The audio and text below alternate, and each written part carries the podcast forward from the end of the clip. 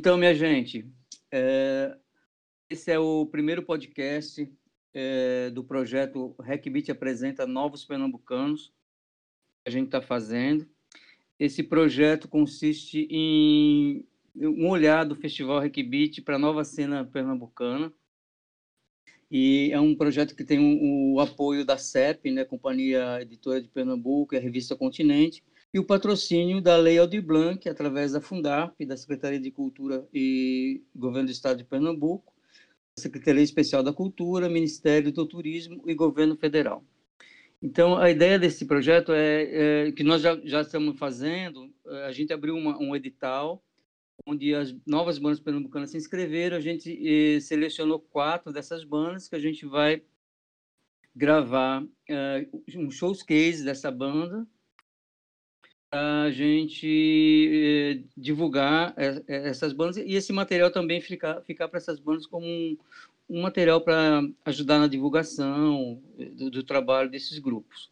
Mas o que esse podcast, na verdade, é outra ação do, do, do, do Hackbeat Apresenta, que é voltado mais para bate-papos, para encontros com pessoas é, expoentes da, da música pernambucana, não só músicos ou bandas, mas também pessoas que têm uma ligação assim uh, aprofundada uh, da música pernambucana e que a gente acha importante uh, pelo fato de terem acompanhado, fazer parte, de terem, terem seu, seu, seus trabalhos assim decisivos, pode se dizer assim, em relação ao, a, a, música pernambucana, não só a música pernambucana, mas também a, a tradição da música pernambucana.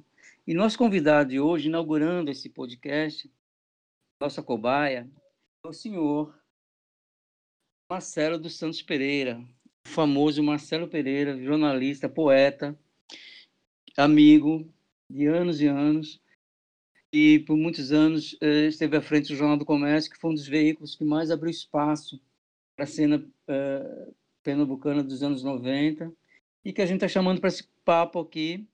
Né? E ele vai dar um oi para a gente, né, Marcelo? Como é que tá? Tudo bem? Olá, Guti. Olá, todo mundo que acompanha o Hackbeat desde muitos e muitos anos. São mais de 30 anos de história, de estrada, né, de música. É um prazer enorme estar aqui conversando contigo, Guti a gente que se conheceu quando o movimento ainda estava se conformando. Você ainda não era uma pessoa dedicada exclusivamente à produção, mas a um jornal que, assim como tantos outros, não existe mais.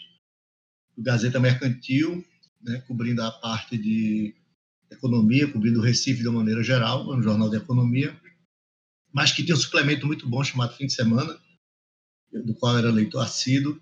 E a gente terminou se conhecendo através é, dessa movimentação que surgiu é, da música, né? Tivemos alguns amigos em comum, né? Formamos alguns amigos em comum, né? Você inclusive trouxe a maravilhosa, maravilhosa Estela Campos aqui para o Recife. Ela se apaixonou pela cidade, morou aqui por muitos anos, né? Trouxe o não menos polêmico Alex Antunes, que por um período morou até aqui em casa, né? Quando eu morava o Ernesto Barros, a gente fez uma espécie de república do Hackbeat, o República do Mangue aqui, né? Então é um prazer enorme é, conversar com a galera mais nova e também dar um alô né, para a galera que acompanha desde o início essa movimentação que está fazendo basicamente 30 anos esse ano. Foi em 1991 que Chico começou a tocar com Lamento Negro e o pessoal de Peixinhos, né, e terminou formando a Nação Zumbi. Então, é um prazer enorme a gente conversar né, sobre o passado, mas também sobre o presente e ver para onde vai o futuro da nossa música, que para mim ainda continua sendo uma das mais criativas do Brasil, isso sem nenhum bairrismo. Marcelo, uh, para você chegar no Jornal do Comércio, foi um, uma caminhadinha. Né? Você, você, estudou na, na, Federal, né? e seus contemporâneos eram nada mais nada menos que Chico Sá, Renato L e Fred 04. como é que era? Você tinha uma relação com eles na universidade? E dava para vislumbrar que eles iam aprontar no futuro? Ou era aquela galera do fundão que não. Putz, esse cara não tem futuro nenhum, não vai dar em nada. Como é que era isso? Você tinha essa amizade com essas, essas pecinhas? Por incrível que pareça, Guti, é, e quem me conhece já ouviu essa história, eu comecei a travar conhecimento com o Fred quando estudava no Colégio São Luís, aqui no Recife, e tinha um, uma atividade anual lá que era uma espécie de festa da cultura, né? E que tinha festivais de música.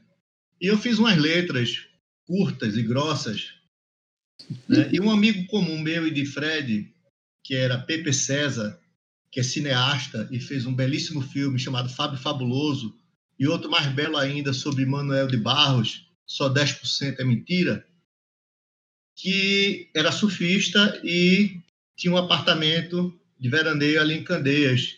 E ele conhecia Fred, gordo, é, e o resto da rapaziada dali, de Candeias, porque o prédio de, de PP e de Manolo, que não sei se ainda está no Chevrolet Hall, mas Manuel Cardoso da Cunha também fazia parte dessa galera, ficava perto da casa de Fred, na Abe do Cabuz. Então, a gente conhecia dali. Fred botou um arranjo, né? Veja só, eu estudava no colégio religioso, marista, e Fred fez um arranjo punk, porque ele estava enveredando pela coisa punk. E uma das músicas chamava-se Massa Falida, que falava de massa falida, apodrecida na multidão, é, de uma cidade prostituída, parará, parará, parará. Isso em 1981, por aí, 10 anos antes do movimento Mangue.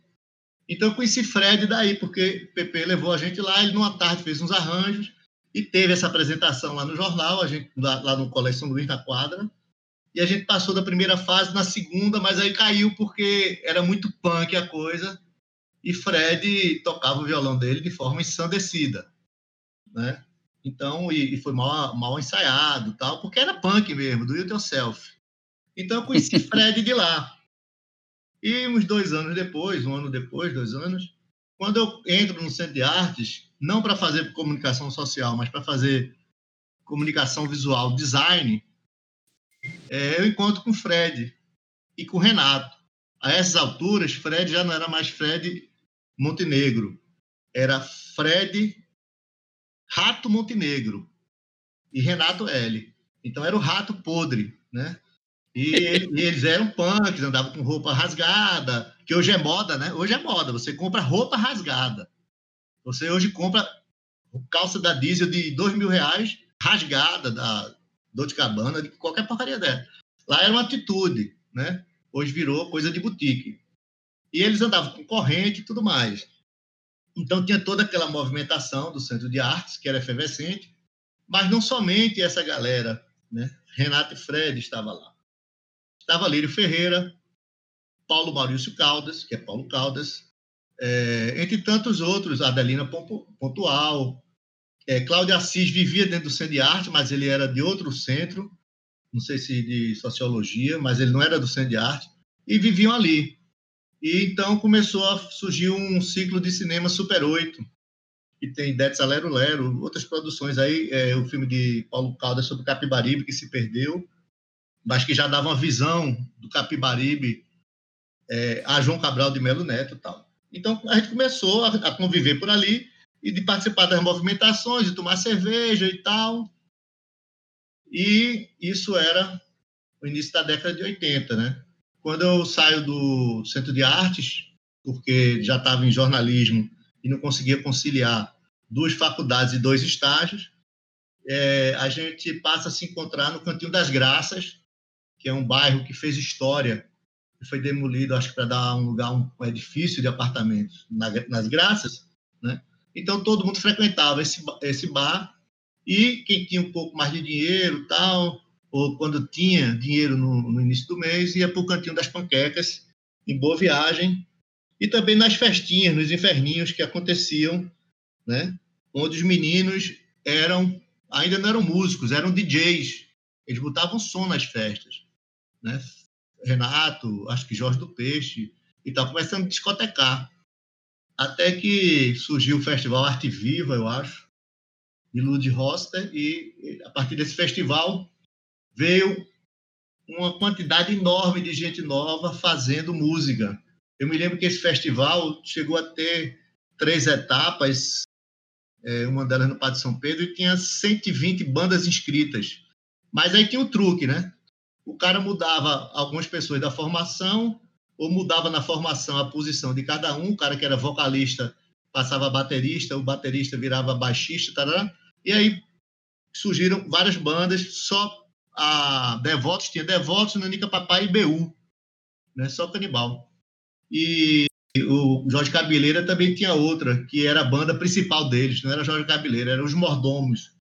Então, a partir dessa movimentação, a turma começou a né, se juntar e tudo mais. E aí você entrou na cena, fazendo as festas lá no, no bairro do Recife, é. né, com os meninos também. Né, os meninos tinham uma, uma festa lá, que era o seguinte: eles usavam é um daqueles bares que tinha decoração de marinheiro, com boias e tudo mais. E as garotas de programa, as prostitutas, elas nesse dia eram, era um dia off de sexo para ela. Eu acho que era sexta sem sexo, se eu não me engano. E aí, as meninas, no lugar de fazerem programa, elas ficavam de garçonete. E os meninos ficavam com a bilheteria. Então, todo arrecadado do bar ficava para casa e a galera se divertia lá entre marujos, prostitutas, universitários, profissionais liberais e tudo mais. Então, esse é mais ou menos o início da, da nossa amizade, da, das nossas é. andanças é, em conjunto, né? e uma amizade que, que vem até hoje. Fred trabalhou na TV Jornal, trabalhou na TV Viva. Renato chegou até a trabalhar um tempo comigo quando era do Caderno C. Eu fui estagiário no Caderno C. Depois eu passei três anos na Globo, no Globo Esporte. Voltei porque quis. Inclusive, eu pedi demissão no dia 1 de abril da Rede Globo. Eu avisei a Vera Ferraz, a diretora-chefe na época, que ia sair no dia 1 de abril. Ela não acreditou, achando que era mentira. E no dia 31 entreguei a carta de demissão, dizendo que no dia 1 de abril eu ia para sair do jornal. E no dia 8 de abril de 1990 eu voltei para minha trajetória no Jornal do Comércio, que se encerrou por conta dessa pandemia toda, no dia 14 de dezembro do ano passado, quando. Foram quantos anos aí, Marcelo, no jornal, no JC? 30 anos e 8 meses, é. É, 20 deles como editor assistente e editor principal, né? e 10 como repórter e.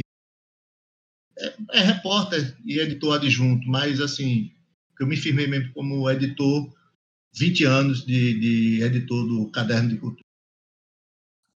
É, eu, eu, entrei na história, né? Eu cheguei em Recife, foi final de 1989, que eu vim como correspondente da Gazeta Mercantil. Engraçado, porque eu, eu estudei com a Estela, né? Que você falou da Estela Campos.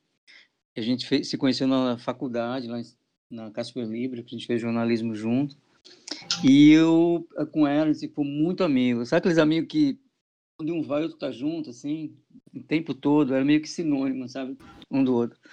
E, e então, em torno da, na universidade, a gente também fez um grupo de amigos, todos, todos voltados para música, cara. até que a gente saiu da universidade, fez uma, teve um, abriu um, projeto de trainee da Gazeta Mercantil, foi eu, a Estela, todos, ela levou todos os amigos, porque o irmão dela era editor do jornal, a cunhada também, Uh, e foi, foram os amigos lá e a gente é, entrou no, no, jornalismo econômico, cara, todos malucos da, da, da faculdade. E foi quando o jornal me mandou para cá, no final de 89, que eu vim como correspondente. E é engraçado porque uma das primeiras coisas que eu fiz aqui no Recife foi investigar o que tinha na música pernambucana naquele momento. E realmente é, era o que? Eu vi é, Tempo Nublado, Academia do Medo, com aquela influência da, da, do, da música inglesa na época, né? Da música dark e tal. É, Britpop, é, dark. É, eu, eu, eu pensei assim, caralho, com essa galera que se calou da porra, os caras com tudo vestido com flanela, com, com... Mas eles eram mainstream, entendeu?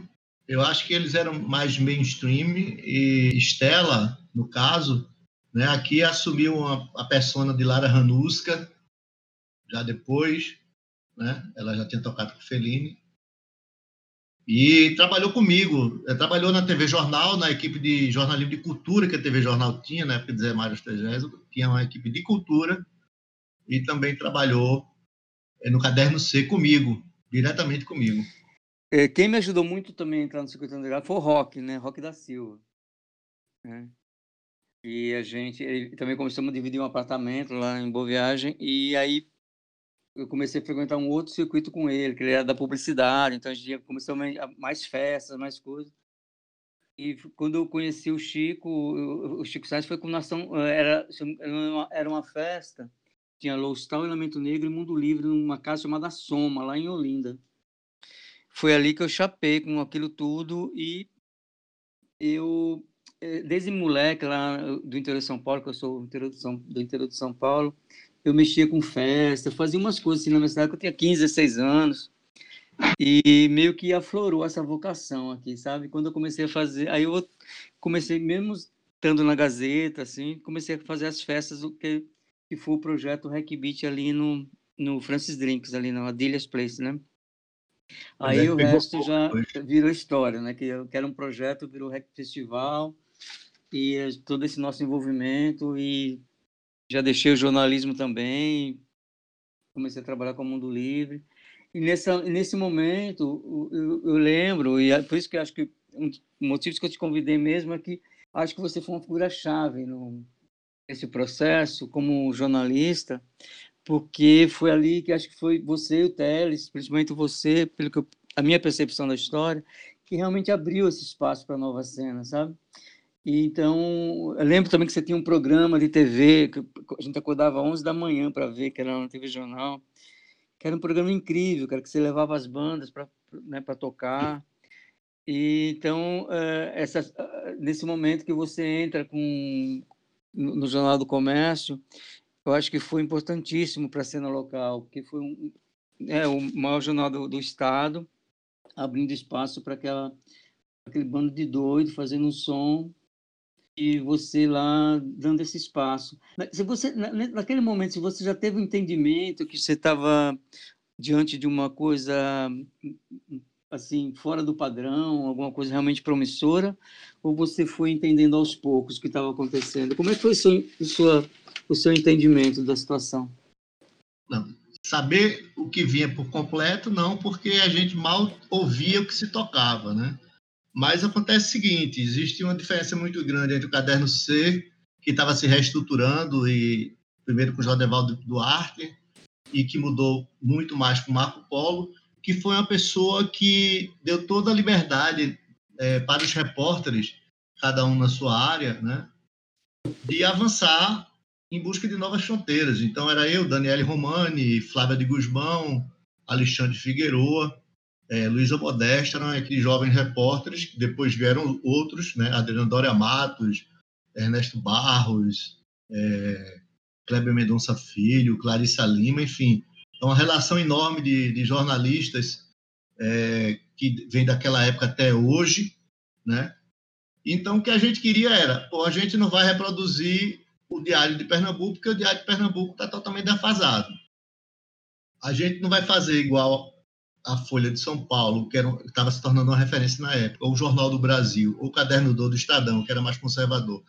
Porque a nossa realidade aqui é diferente. Então, para mim, na música, é, né, como não tinha essa facilidade hoje de internet e tudo, o jornal era muito difícil de ser feito, porque era telefone, orelhão, você não tinha várias linhas. O Jornal do Comércio estava numa fase de reestruturação do zero. Então, é, eu comecei por amizade, eu comecei a, a, receber muitas informações, a processar essas informações e acompanhar as coisas. E as coisas que eu via é, me interessavam, e eu achava que interessavam outras pessoas. Não sei se interessavam aos leitores mais conservadores do jornal, mas interessava a uma nova geração de pessoas que que estavam surgindo no Recife, que, que é, iam para as festas e nem sempre eram pessoas somente jovens, tinham pessoas mais velhas que estavam querendo saber o que estava acontecendo de novo na cidade. havia uma movimentação muito grande no Recife. Lembra que naquela época a música daqui estava muito centrada na autoralidade. Era Alceu Valença, era Nando Cordel, Jorge de Altinho, é, Elba Ramalho, que tinha surgido daqui. Era, era muito música de pessoas. Na geração anterior, a Udi Grude e a mais voltada, vamos dizer assim, a música popular pernambucana, eram bandas, né? Você tinha Ave Sangria, você tinha Quinteto Violado, Flor de Cactos, enfim, né? É, Geraldo Maia estava começando, Lula Queiroga começando, Lenine começando, então era a geração do eu, da pessoa, né? A nova geração que veio, não, era uma geração que surgiu em torno do, da ideia do coletivo, né? Embora Chico Sainz fosse a figura de proa da Nação Zumbi, era Chico Sainz e Nação Zumbi, ele tinha esse I que ligava ele ao resto da banda, porque ele fazia parte do pensamento da banda. Né? Uhum. Não era uma banda que tocava as músicas de Chico Sainz. Era uma banda que, é, que construía as músicas com Chico Sainz. Mundo Livre S.A., apesar de ter Fred como a, a, figura de proa, né? era, era banda. Então, todo mundo ali, quase todo mundo, era banda. Né? É, então, eu acho que esse sentimento de coletividade e essa coisa um pouco punk de ser, de, de fazer as próprias custas, de, de ser alternativo, de não querer copiar o mainstream, de não querer fazer a música que está fazendo sucesso na Bahia, o forró que está fazendo sucesso não sei aonde, me interessava muito mais porque sempre me interessou o que é original e não a cópia. Né? É, o conceito foi mais ou menos esse. A é diferença... que foi uma, é uma característica do Mangue Beat, né? É, parece que é, meio, é proibido copiar, né? É, você pode até você pode até gravar a música do outro, copiar o é. outro, não. Eu acho que esse é um traço do pernambucano, né? É, é um contraponto sou... ao Ocean Music, mais ou menos, né? E é o forró estilizado, e essa música Exato. que toca hoje no rádio, sertanejo, a rocha, até mesmo o, o funk, o, o passinho, o brega funk, eles meio que se autocopiam, entendeu? A levada, o estilo, é, a sacanagem, é, a sofrência, Exato. enfim, eles têm isso. Não é, não é do feitio da oração do movimento mangue, entendeu? Lá no Alto Zé do Pinho você tinha banda de hardcore, tinha banda de é, tinha Matar Lá na Mão, que era uma banda escrachada, você tinha uma banda de rap, eu estou falando só na uhum. Pinho, tinha a Fochete, tudo, né? É, então, me interessou bastante isso. E pelo fato do Jornal do Comércio ir aos poucos abrindo espaços, as pessoas me procuravam muito mais do que a, te, a Teles por um motivo muito simples. Eu estava na redação. Teles trabalhava nessa época na Caixa, era colunista do jornal e sempre foi repórter do jornal, e, e conversava com as pessoas quando ele ia para 7 de setembro tal, uma pessoa ou outra visitava ele lá na caixa, né? E Teles foi muito mais importante no sentido de ser a pessoa na palavra abalizada, o nosso Luiz Cavalcante da música, entendeu? Que uhum. dizia as coisas, que referendava as coisas e contextualizava as coisas, né? E também era repórter. Sempre foi um excelente repórter, um excelente pesquisador. Para mim, sempre foi a referência musical minha é Zé Teles. A, a, a, a minha referência de cultura pop não é a showbiz, não é, sabe, o que, o que Pepe Escobar escrevia, nem nada. É Zé Teles. Para mim, é um cara que hoje em dia continua mais antenado do que eu até na música. Entendeu? É um e... cara que eu aprendo muito com ele, velho. Impressionante. Como eu aprendo com o Zé Teles, cara. E eu ele... leio ele diariamente. E ele também tem uma coisa muito importante, ele valoriza a memória. Exatamente. E sabe separar o joio do trigo. Ele, o que é descartável, ele descarta. Entendeu? O que é descartável, ele descarta. Ele não alivia. E isso tem um, um problema, traz um problema para Teles, que é as pessoas confundirem as coisas que ele diz. E aí as pessoas levam para o lado pessoal, e a pior coisa que tem numa discussão com Teles, é levar para o lado pessoal. Porque aí ele também não abre a guarda, entendeu? Isso, isso ele não abre a guarda. E, e, e muitas vezes ele foi injustamente é, mal acolhido, as pessoas procuram muito ele quando querem as coisas, mas depois relegam a segundo plano, preferindo A, B ou C ou D de São Paulo e do Rio, quando as coisas que Tese escreve aqui repercutem talvez muito mais do que qualquer jornalista recém-formado de universidade que esteja entrando na Folha de São Paulo, que esteja entrando no Globo, que esteja entrando em qualquer canto, que não sabe nem o que está dizendo.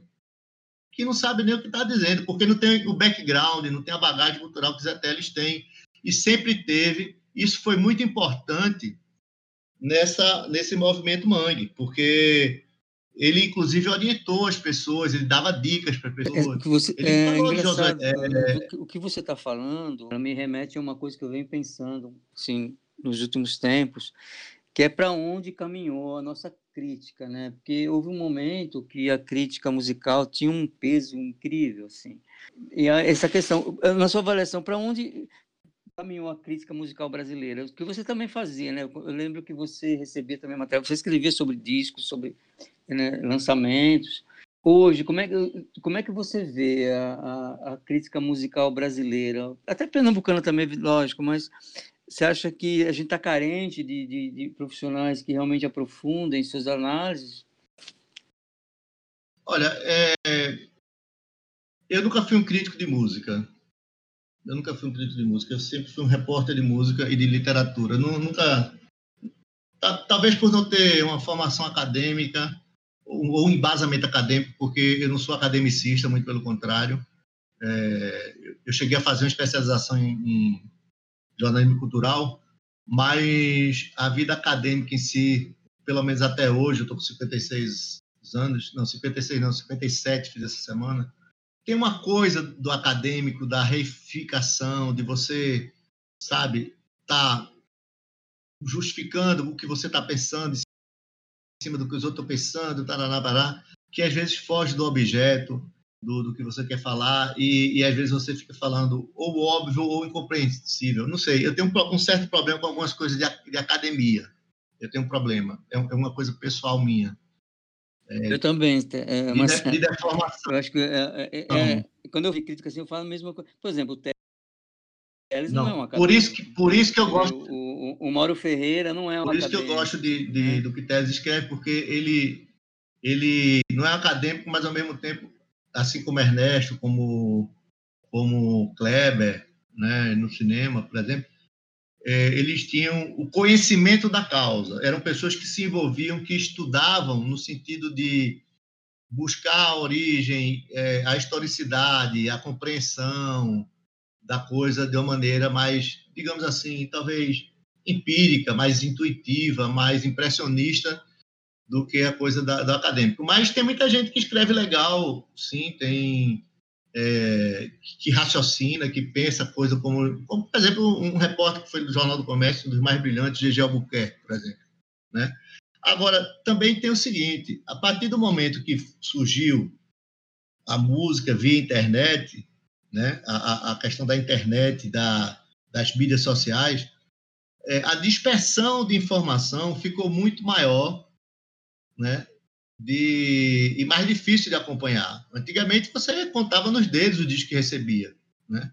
No ano, no ano de 94, saiu o quê? De música pernambucana, né?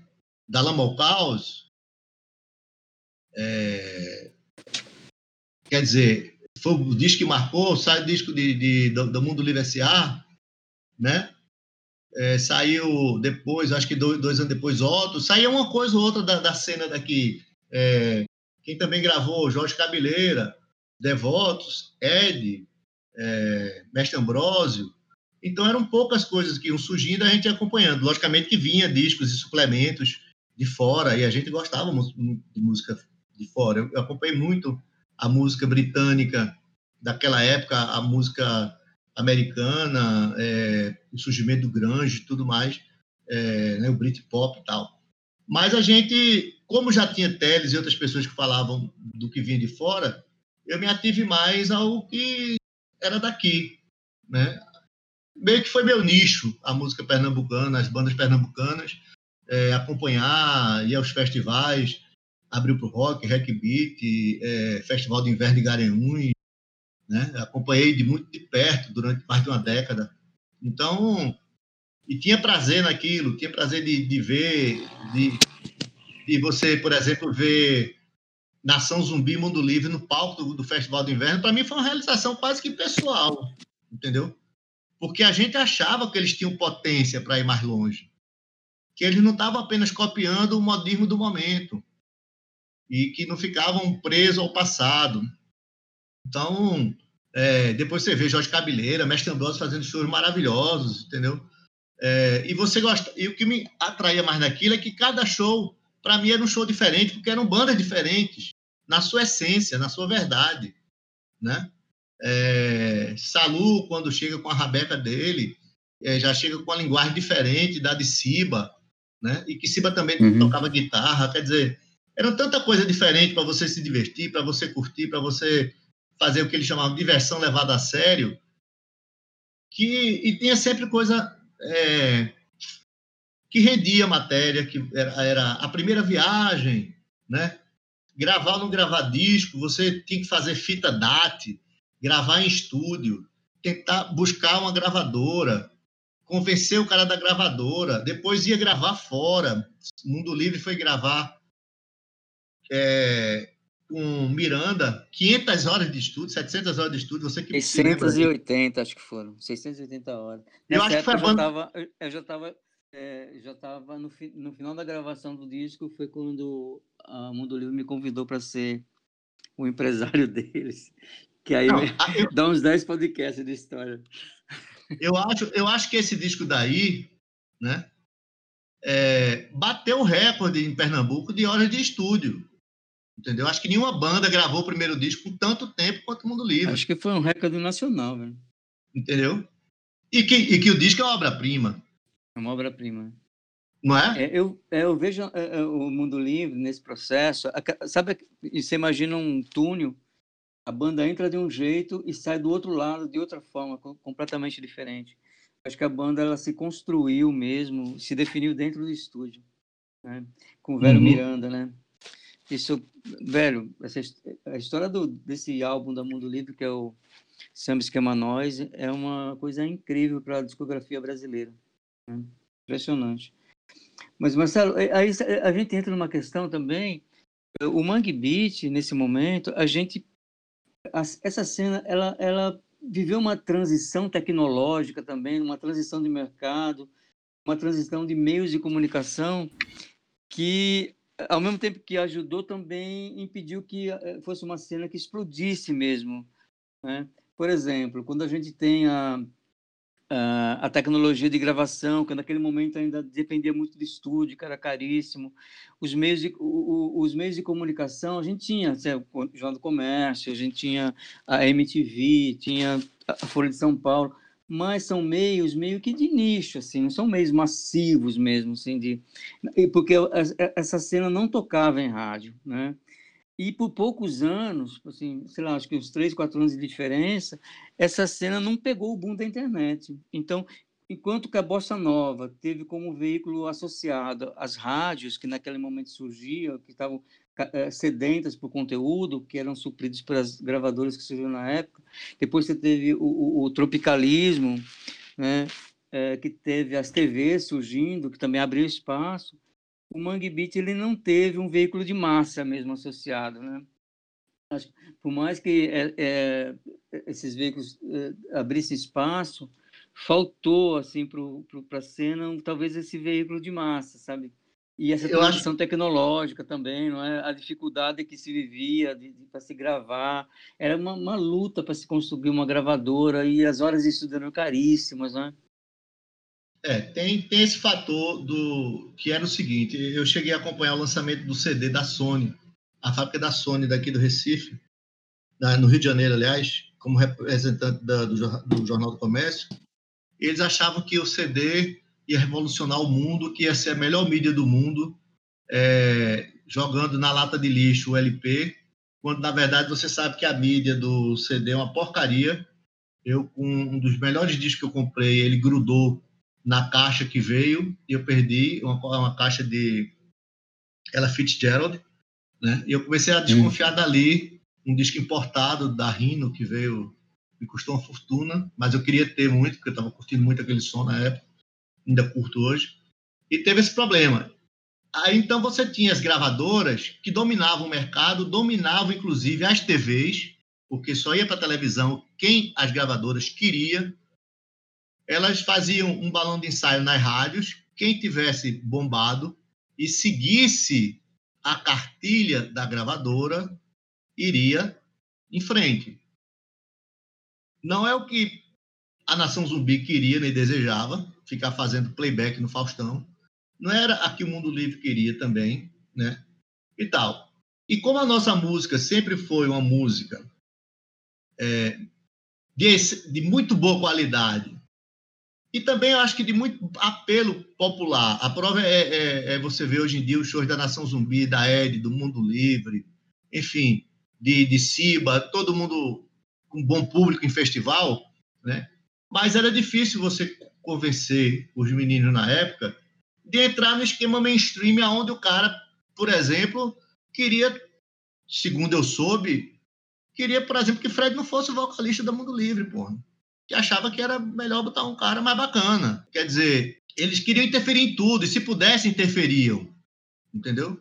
Porque o cara lá, o diretor artístico, o, o produtor, o, o Tampa de Crush, é que ditava as cartas e impunha Sullivan Massadas e Robson Jorge, Lico Olivetti no disco de todo mundo, entendeu? Veja o que aconteceu na trajetória de, de sucesso de, de Betânia, de é, como é que se diz, Fafá de Belém, de outras cantoras aí, de outros artistas, que tiveram que gravar quem esses caras, que às vezes eram os próprios produtores, mandavam. Né? O que é mais interessante aqui é que, apesar da, da, da excelência, da qualidade do cinema e da música de Pernambuco e da literatura, a gente sofre de um mal que é o mal do pernambucano. A gente não consegue ganhar dinheiro, não consegue virar mainstream talvez um dos artistas mais mainstream hoje em dia de, do Brasil ainda seja, continua sendo, é o seu Valença. Assim, do que é mais aceito com facilidade por todos, inclusive pela Rede Globo, por tudo. Ele e Lenine. Né? Uhum. Silvério tem um trabalho de, de, de, altíssima qualidade não vai. Geraldo Maia está aí no The Voice aos 60 e tantos anos, 61 anos, e é um dos melhores intérpretes do, daquilo que ele faz na música brasileira. Quantos outros artistas que, que se arvoraram como grandes intérpretes, tiveram uma trajetória, e Geraldo Maia, que tem discos muito bons, e eu digo isso não é só porque ele botou música em Poema Meu Não, é porque eu acho o trabalho dele muito bom, e ele tem provado isso no The Voice, não teve essa chance. Então, a gente, Pernambuco tem esse problema. O baiano e o cearense vende qualquer coisa, é, entendeu? Ele, ele vende ovo de galinha como ovo de pata, de pata entendeu? Uhum. Assim, ele, é aquele negócio, né? ele cacareja mais do que os outros, né? Ele faz mais munganga que os outros, ele ele está em todos os lugares. Basta você ver é, no, no, próprio desses próprios programas da, da Rede Globo, The Voice, tem sertanejo e música baiana. É, é Ivete, é Cláudia Leite, é Carlinho Brown, é Michel Teló, é Simone Simaria. Fica por ali mesmo, fica naquela coisa que é a indústria do entretenimento, que os grandes produtores e os grandes empresários querem, né? É, não sei se por idiosincrasia pernambucana, ninguém nunca teve um grande manager, entendeu? Do, do ponto, do, do porte de, sei lá, daqueles caras que é, hoje é, é, são empresas multinacionais, entendeu? Mas antigamente era grandes caras que compravam 50 shows a, e depois o cara se lascava para pagar como artista. Por exemplo, Jorge Ben vendia show a 50 mil, o cara depois estava revendendo a 200 e Jorge Ben ameaçava não entrar no palco se o cara não subisse dele de 50 pelo menos para 70. Porque o cara, ele quando fechou não sei quantos shows, era 50 mil reais, 50 mil. Depois, quando o cara ia vender, estava vendendo por 500, porque estourou, porque conseguiu mídia, porque entrou na novela da Globo e por aí vai. Então a gente tem esse problema. Eu acho que a gente tem esse problema. A gente se vende muito mal lá fora do ponto de vista mercadológico e não conseguiu surfar, mesmo hoje em dia que tem toda essa disponibilidade de internet, de YouTube, de é, Spotify, de Instagram, de tudo mais, não conseguiu surfar e, e aparecer para o público geral, para a grande massa, né, como uma coisa altamente comercial. Do ponto de vista assim, de mercado fechado, porque se você pegar no carnaval, veja onde já estão tocando Mundo Livre, na, é, principalmente Nação Zumbi, Ed, nas principais festas daqui. Porque os filhos dos, dos meninos que hoje estão indo para essa festa, ou os pais dos meninos que estão nessas festas, os mais velhos, curtiram isso em festivais alternativos. Curtiram isso no Marco Zero, curtiram isso muito no Hack Beat, curtiram muito isso no Festival de Inverno de Garanhuns. Mas a gente não soube criar o nosso próprio mercado. Essa que é a verdade. Eram poucos festivais, né? Os festivais, ultimamente, acho que cumpriram uma função muito importante para a nova música brasileira, né? A gente tem aí, só numa associação, mais, quase 200 festivais. E no, naquele momento do, dos anos 90, pouquíssimos. O Beat surgiu três anos depois do Abril para o Rock, que tinha... São poucos festivais com mais de 20 anos, né? E hoje é, é um, é uma, são plataformas interessantes para a circulação das bandas novas. E uma coisa curiosa, já que a gente está falando aqui no, podcast do Hack Beat Apresenta, que é né, o projeto que eu disse no começo, a gente abriu uma, uma inscrição para essas novas bandas pernambucanas, só para Pernambuco, a gente abriu, em uma semana a gente recebeu 200 inscrições, Marcelo. Assim, é, imagina naquela época, dos anos 90, se eu fosse prospectar 200 bandas, quanto tempo demoraria e quanto essas bandas gastariam para me mandar material pelos correios. Né? E a gente teve em uma semana 200 bandas, pelo menos 50 de altíssimo nível. Assim. É um, acho que existe uma produção muito interessante que precisa ser é, da, da, da, vazão. Então, acho que hoje a gente está vivendo também uma, uma, uma, uma, uma oferta gigantesca de, de boa música e também com poucos canais. É, é, lógico, a gente tem as plataformas digitais, né? Mas acho que a, o grande desafio hoje não, se, não chega a ser diferente do desafio dos anos 90, ali, do, do Mangue Beat, que é como chegar no público, né? ser ouvido e, e, e, e, de certa forma, consolidar uma audiência, né? E, nesse, nesse sentido, eu queria te perguntar: existia algum aspecto do, dessa cena que a gente vivenciou nos anos 90, algum aspecto que, que você acha relevante, que, gente, que, é pouco abordado? Porque a gente. Eh, você deve participar de bastante discussão, né? Da, pelo seu envolvimento com o Mangue Beat, com essa cena. E agora, tem, tem algum aspecto que você vê que não é tão explorado, que você acha relevante para que a gente entenda o que aconteceu naquele momento? Eu nunca para pensar nisso, Guti. E, é, em primeiro lugar, não sou muito chamado para esses eventos, não. É, primeiro, que eu vivia muito preso no, na rotina do jornal. Segundo, porque as pessoas é, sabem que eu existo, mas do mesmo jeito que esquecem que eu existo. Então, logicamente, eu tenho, tenho amigos fiéis, pessoas que eu conheço, que estão sempre me relacionando. Mas é, nem, nem há nenhuma mágoa, não, não há nenhuma mágoa disso, não. É, é, da vida, entendeu? Eu, eu sei o que eu fiz, o que eu faço e a, a contribuição que eu dei. Mas é, eu acho que, que nesse processo todo é, é preciso ter uma compreensão mais bacana do que foi toda aquela cena e por que ela se conformou di, diante da, da, diversidade que se tinha. Né? Ali foi realmente surgiu na diversidade e, e houve uma certa compreensão é, para algumas pessoas equivocadas de que seria no Sul, por exemplo, uma coisa uniforme. Não foi.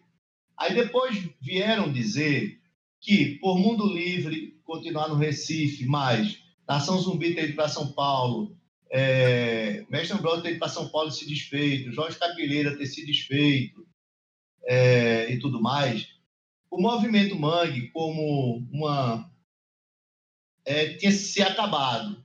Ora, na verdade, nunca houve no sentido mais mais rigoroso da coisa um movimento no sentido como foi o movimento dadaísta que tinha seus postulados, né?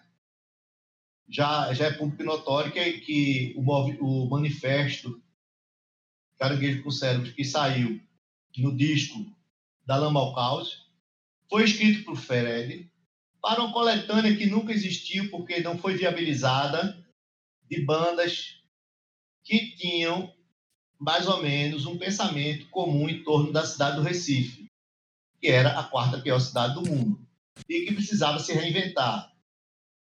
E o movimento, essa movimentação, terminou recuperando a autoestima do pernambucano.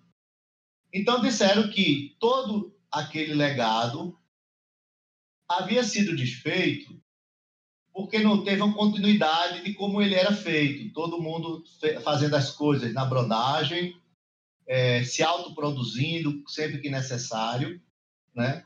Se lascando para fazer as coisas, com péssimas condições e péssimo retorno, principalmente financeiro, mas que fazia graça para a imprensa de fora daqui e atraía muita gente descolada, antenada, bacana para os eventos. Então, acho que faltou, falta ainda essa compreensão, essa, essa visão de que o que foi plantado lá, naquela geração, naquele, naquele mangue, naquele ecossistema de muita insatisfação e, e de busca de, de uma identidade própria mesmo para cada um. Muita gente demorou muito para engrenar, né? E muita gente tinha talento há muito tempo, né?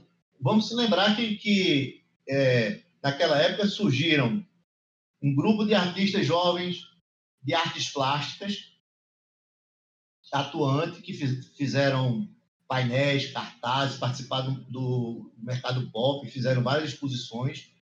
Márcia Almeida, Flávio Manuel, é, Oriana Duarte, Paulo Meira, toda aquela galera que tinha movimentação, eles tinham uma certa ligação com o movimento Mangue, né? Não, se não na estética da lama, tal, porque terminou virando isso, um, um, um, o símbolo foi tão forte, mas quando na verdade a estética da lama não era só a lama, era o estuário, era uma coisa que Fred falava mais de, de ecossistema, é uma coisa mais ecológica e tal.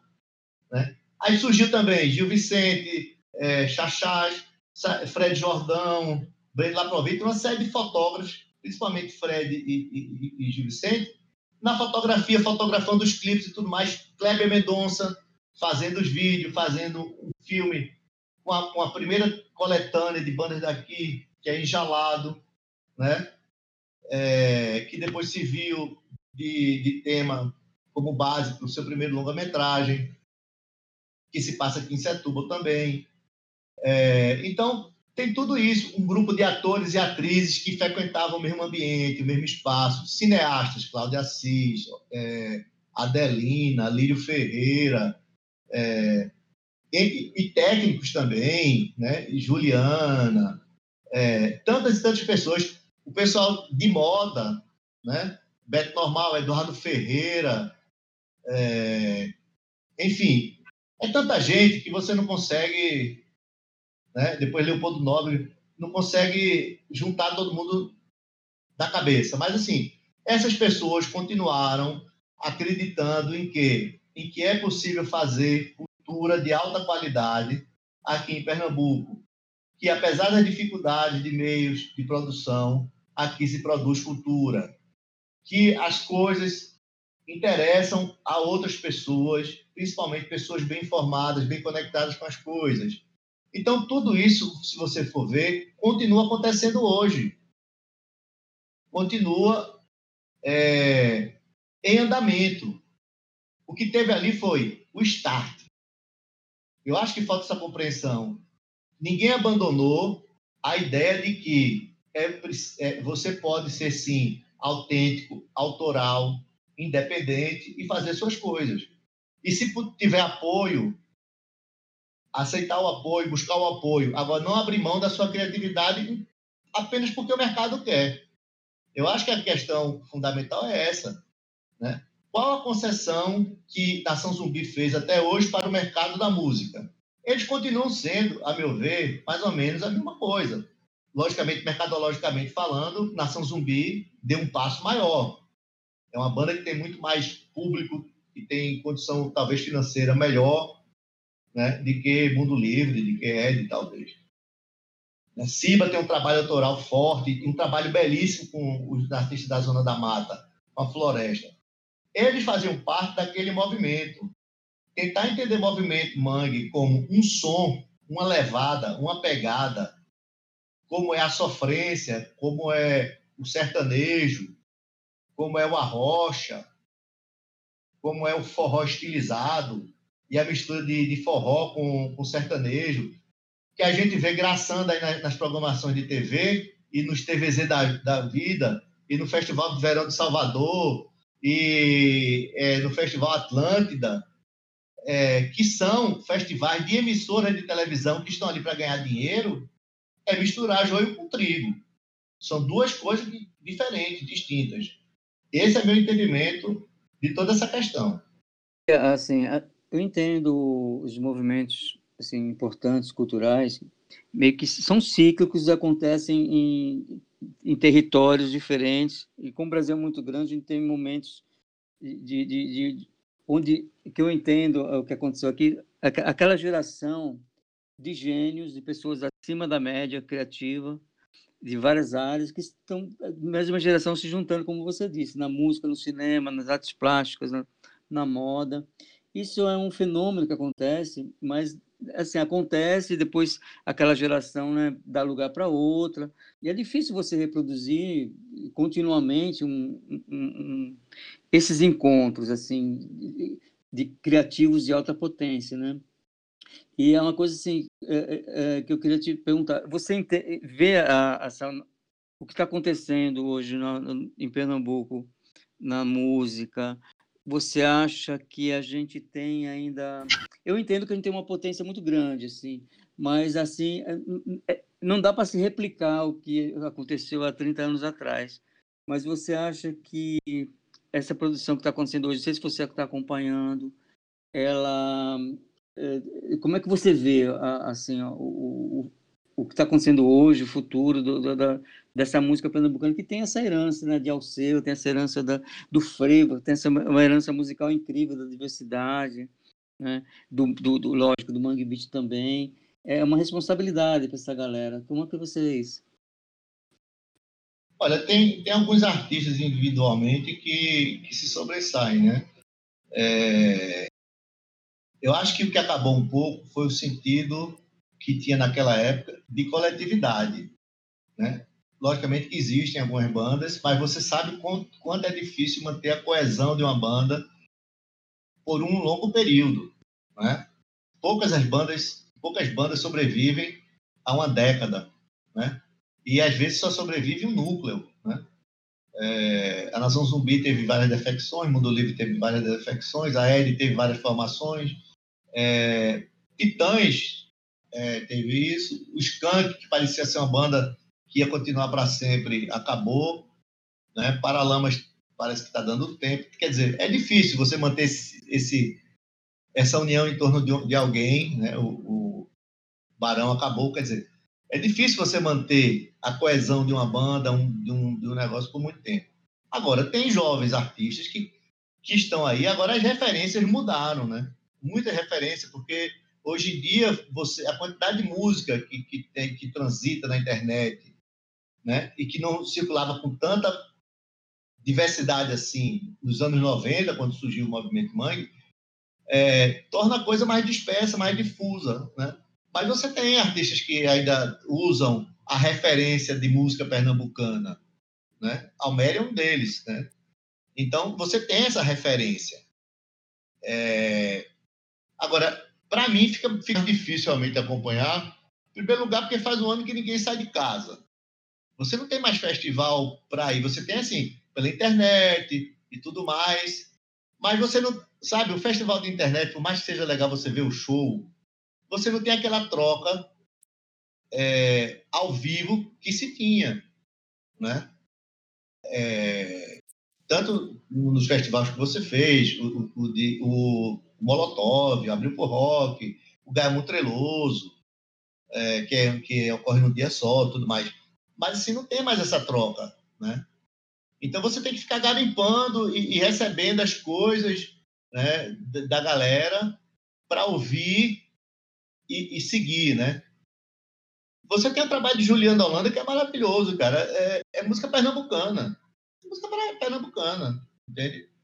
É, tem Jader, Cabral, tem, tem tanta gente, cara. E tem gente fazendo música é, erudita, tem gente fazendo psicodelia. A psicodelia é muito forte em Pernambuco desde o Ave Sangria, né? desde os anos 70. Então, tem a galera que se, seguiu essa trilha da, da psicodelia. Agora, como aqui poucas pessoas, é, como aqui não é muito de um copiar o outro, realmente não teve nenhuma banda que talvez, felizmente, se emulasse Mundo Livre e emulasse Nação Zumbi. Isso aí não teve. Né? Pelo menos assim que me vem a cabeça, pô, fulano de tal é tão bom, soa tão bom quanto Nação Zumbi, soa tão bom quanto quanto Fred nessa é, quanto Nação Zumbi, quanto Mundo Livre nessa pegada. Isso daí não teve. A música que eles fizeram foi uma música original deles, logicamente com vários elementos, né? Tanto uma banda quanto outra, mas dentro de uma, de uma, de estética que eles fizeram próprio, que não vai se repetir. Agora, a gente não tem, nem na Rádio Freicaneca, um canal para música pernambucana. Devia ter mais espaço na Rádio Freicaneca, por exemplo. As pessoas deviam se unir mais numa ideia de coletividade. Ou num canal no YouTube, ou um, alguém que catalisasse um canal no, é, no Spotify, no Deezer, sei lá. Né? O, o Mangtronic é uma boa iniciativa de Renato. O Interd é uma ótima iniciativa de Adeluna. Mas, assim, a gente ainda não encontrou um, um canal né, que fosse porta-voz e que fizesse volume né, de, de música e informação e que todo mundo se encontrasse ali como se encontrava antigamente nos festivais como se encontrava antigamente nos mesmos bares, nas mesmas festas. Festa, rave, o que fosse. Eu acho que está faltando um pouco isso. É, o sentimento mais hoje é de individualismo do que de coletividade. É, essa é a leitura que eu faço. Como eu disse ali, que a, a, a tecnologia tá, facilitou muito a produção musical. Né? Então, o Hackbeat, que surgiu mesmo como um festival assim, focado na nova música pernambucana. Com o passar dos anos, a gente também cresceu, começamos a incorporar outras, né, outras produções nacionais, internacionais, e a gente percebe uma oferta muito grande dessa música pernambucana. Tanto é que a gente criou esse, o Hack Beat Apresenta, que é um, um braço do Hack Beat exatamente para dar vazão nova produção. Por isso que a gente está aqui nesse papo, né, é, focado na, na, na música pernambucana.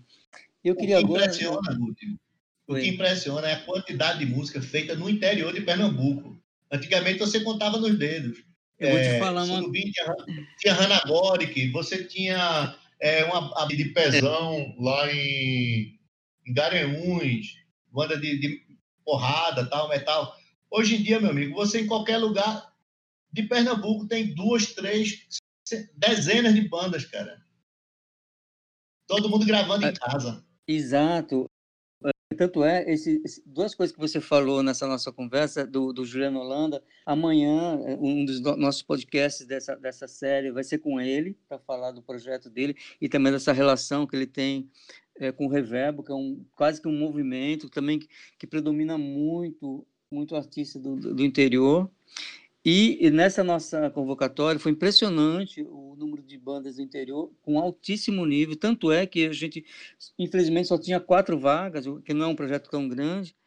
Uma, uma delas está ocupada pelo, por uma banda da periferia, do Alto Zé do Pinho, a outra de Carpina, né, Zona da Mata, é, outro aqui de, de Paulista, que é a região metropolitana, e outra de Surubim. Né? Você vê que existe um, uma descentralização mesmo da produção. E o surgimento de novos eventos no interior, esse é outro tema também do, do, do, do, aqui do nosso podcast, a gente vai falar também sobre essa produção no interior e que essa tecnologia está tá possibilitando essa, esse pessoal produzir nesse nível, assim. E eu fiquei muito surpreso, muito feliz com, com o que a gente ouviu e, e constatou aqui. E, eu queria também, Marcelo, uma coisa que eu, aproveitando que o nosso papo está se encerrando, você foi esses anos todos, né, trabalhando com jornalismo mais musical, tal. Mas você também, é, no, oportunidade que você teve, você escreveu poesia, coisa. Você também é um, um poeta, né? Nessa sua agora Está fora do jornalismo. Você vai se dedicar mais à investigação musical ou à poesia? Bom, eu, em primeiro lugar, não, não pretendo ficar fora do jornalismo, mas é, se, for, se for o caso, eu fico. Mas, é, enfim, eu não, não pretendo me afastar da cultura, de maneira alguma. Quando eu, eu tinha. Existe um fenômeno com muita gente que você começa a escrever muito cedo ou muito tarde na vida. Eu comecei a, estudar, a escrever muito cedo por um motivo muito prosaico e desinteressante. Enfim. Mas aí fiz, demorei 20 anos, mais ou menos, para lançar um livro. Delmo Montenegro é, transformou meu livro 40%, 30% a 40% do que eu achava que era o livro. Ele reduziu a isso. É, enfim, meio que descartei o resto. Comecei a escrever no ano passado é, alguma coisa, mas assim não tenho, não sou um escritor realmente metódico em termos de poesia, né? E ao longo dos anos eu escrevi uma coisa aqui, outra ali, quando tinha uma ideia que achava que valia a pena, quando me concentrava para escrever, porque realmente o, jornalismo que eu fazia e, e, a vida que eu levava me consumia muito, é, não só profissionalmente, como por prazer mesmo. Eu gostava de fazer aquilo, então já estava satisfeito com, com, com o que eu vinha fazendo e não tinha outros anseios, né? Eu realmente não, não tinha muitos anseios de, de, de voltar a isso. Mas eu, eu fiz um livro, um, um livro é, sobre Raimundo Carreiro, de literatura, contando um pouco da trajetória dele, né? Depois eu fiz um projeto com ele de exposição, com participação de Sidney Rocha, um amigo meu, querido. E depois recebi um convite para fazer a biografia de Carlos Ranulfo, que é um dos marchands mais importantes da arte moderna brasileira. Ele é daqui do Recife, tem 90 anos. E agora eu estou estudando e, e, fazendo a pesquisa sobre Antônio Maria, que é compositor do Frevo 1, 2 3 do Recife, que é visto como um, um, grande boêmio e tal, mas ele era muito mais do que isso.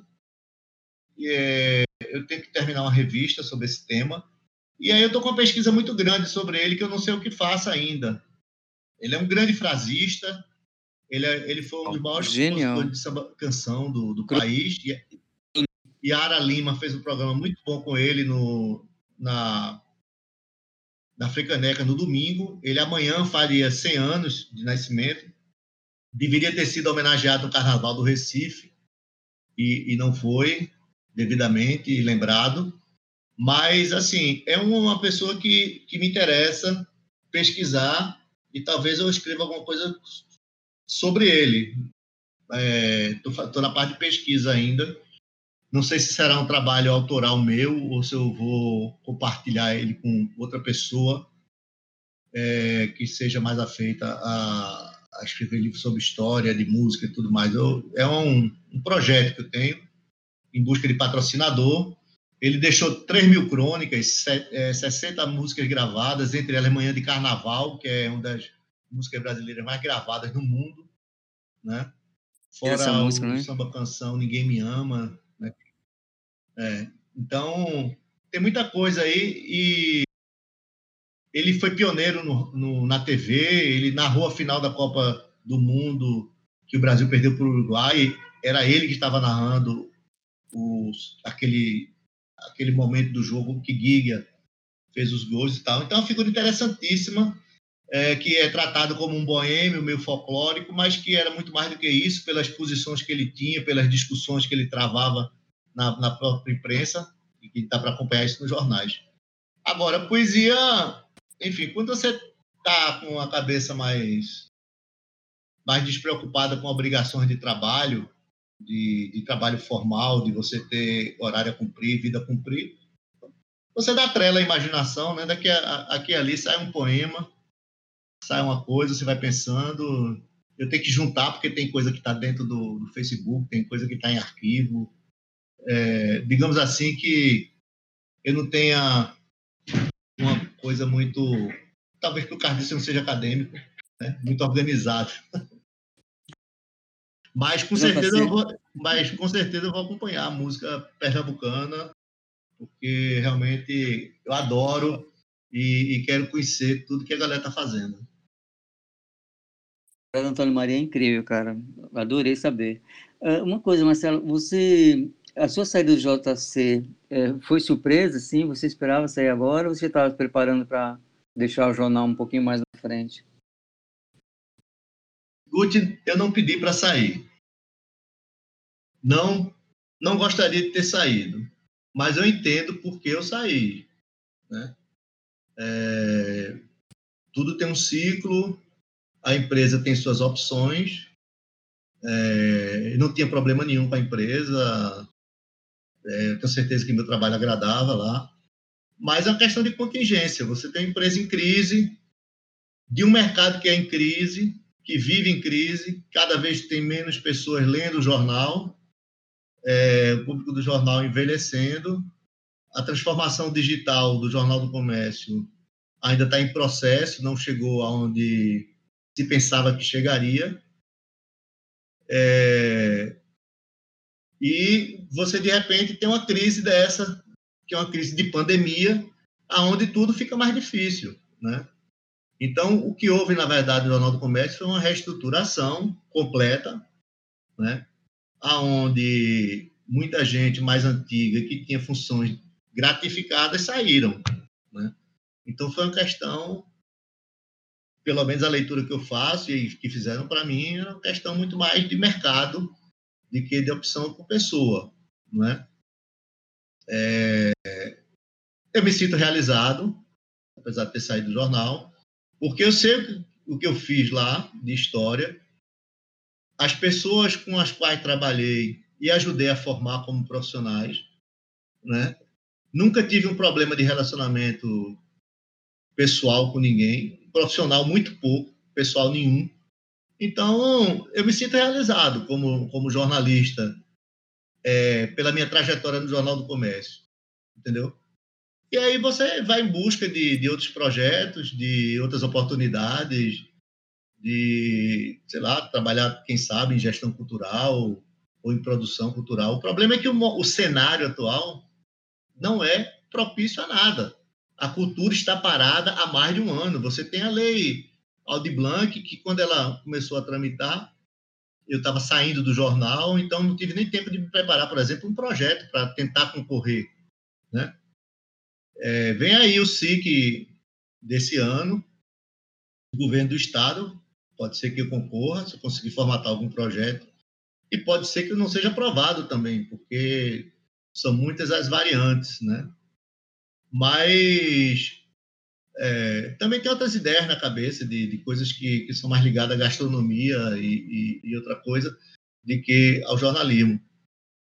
É, esse é o resumo da ópera, entendeu? O, são, foram 30 anos, mais de 30 anos, na verdade, são 35 anos dedicados à cultura, porque mesmo quando eu estive na Rede Globo, ainda continuei colaborando com o Jornal do Comércio, e eu comecei a trabalhar em jornal, é, comecei a trabalhar em comunicação em 1984, na Secretaria de Turismo, Cultura e Esportes, cobrindo área de cultura, não área de esportes nem de turismo, apesar de escrever alguns textos de turismo e de turismo cultural. Então, é, é uma trajetória que está consolidada. Existe. Eu tenho uma biografia para me orgulhar. Né? E, e, tenho certeza que eu procurei, como jornalista, dentro da, das minhas capacidades, das minhas possibilidades, ajudar muita gente, muita banda, muito artista, muito escritor, pintor, artista popular, enfim. Não persegui ninguém, não, não fiz críticas que eu considere indevidas, nem ofendi ninguém. Então, para mim, beleza, entendeu? Tudo beleza. É, são coisas que a vida é, desenha para você e você segue nela. Tem sua avaliação perfeita. Você realmente tem uma importância muito grande né, nessa jornalismo pernambucano, jornalismo cultural pernambucano. E é um dos motivos que você está aqui. Bom, eu agradeço o convite, Guto, sinceramente, de coração.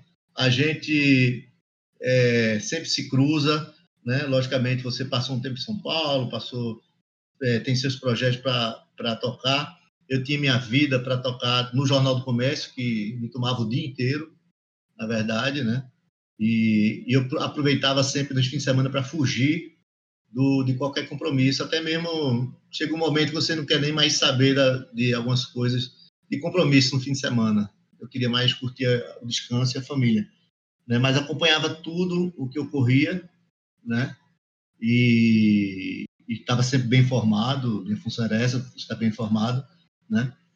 E eu sei que o teu papel foi muito importante é, desde o início, naquelas festas que, que, que, se fazia, nem sempre era aquele resultado financeiro que, que se imaginava, mas era aonde a galera se encontrava, aonde é, se amalgamou um pouco essa movimentação toda. Eu tenho perfeita recordação do Rec Beat lá no Centro Luiz Freire, do Rec Beat feito lá na Rua da Moeda, quando ele foi depois lá para o Cais da Alfândega, né? É, tua trajetória com os outros festivais de, de, de, cinema, de audiovisual, de tecnologia e tudo isso sempre antenado, que é, que é uma característica, né? É, você se tornou um pernambucano de coração, né? Eu acho que muita gente deve ter boas recordações e, e, e carinho pelo espaço que você abriu nos seus festivais, né? E, e pelas noites maravilhosas que o Rec Beat proporcionou ao longo desses é, dessas décadas todas, né? Então a gente é que tem que agradecer a você, né? Um cara que saiu lá de São Paulo para se identificar com as coisas daqui de Pernambuco e ser tão importante na divulgação de Pernambuco, ser, ter sido tão importante no momento, é, em momentos importantes, momentos é, definitivos da trajetória da, da Mundo Livre, de Cordel e tudo mais. Obrigado pelo convite, velho. Muito obrigado, Marcelo, pela sua participação. Obrigado pelas suas palavras. E a gente vai continuar com essa série de podcasts. E você que está nos ouvindo, nos acompanhe. Tem mais aí eh, pela frente mais seis, seis bate-papos. E mais uma vez, Marcelo, muito obrigado. E a gente vai se encontrar aí na frente para bater mais papo. Valeu, pessoal. Um abraço, valeu.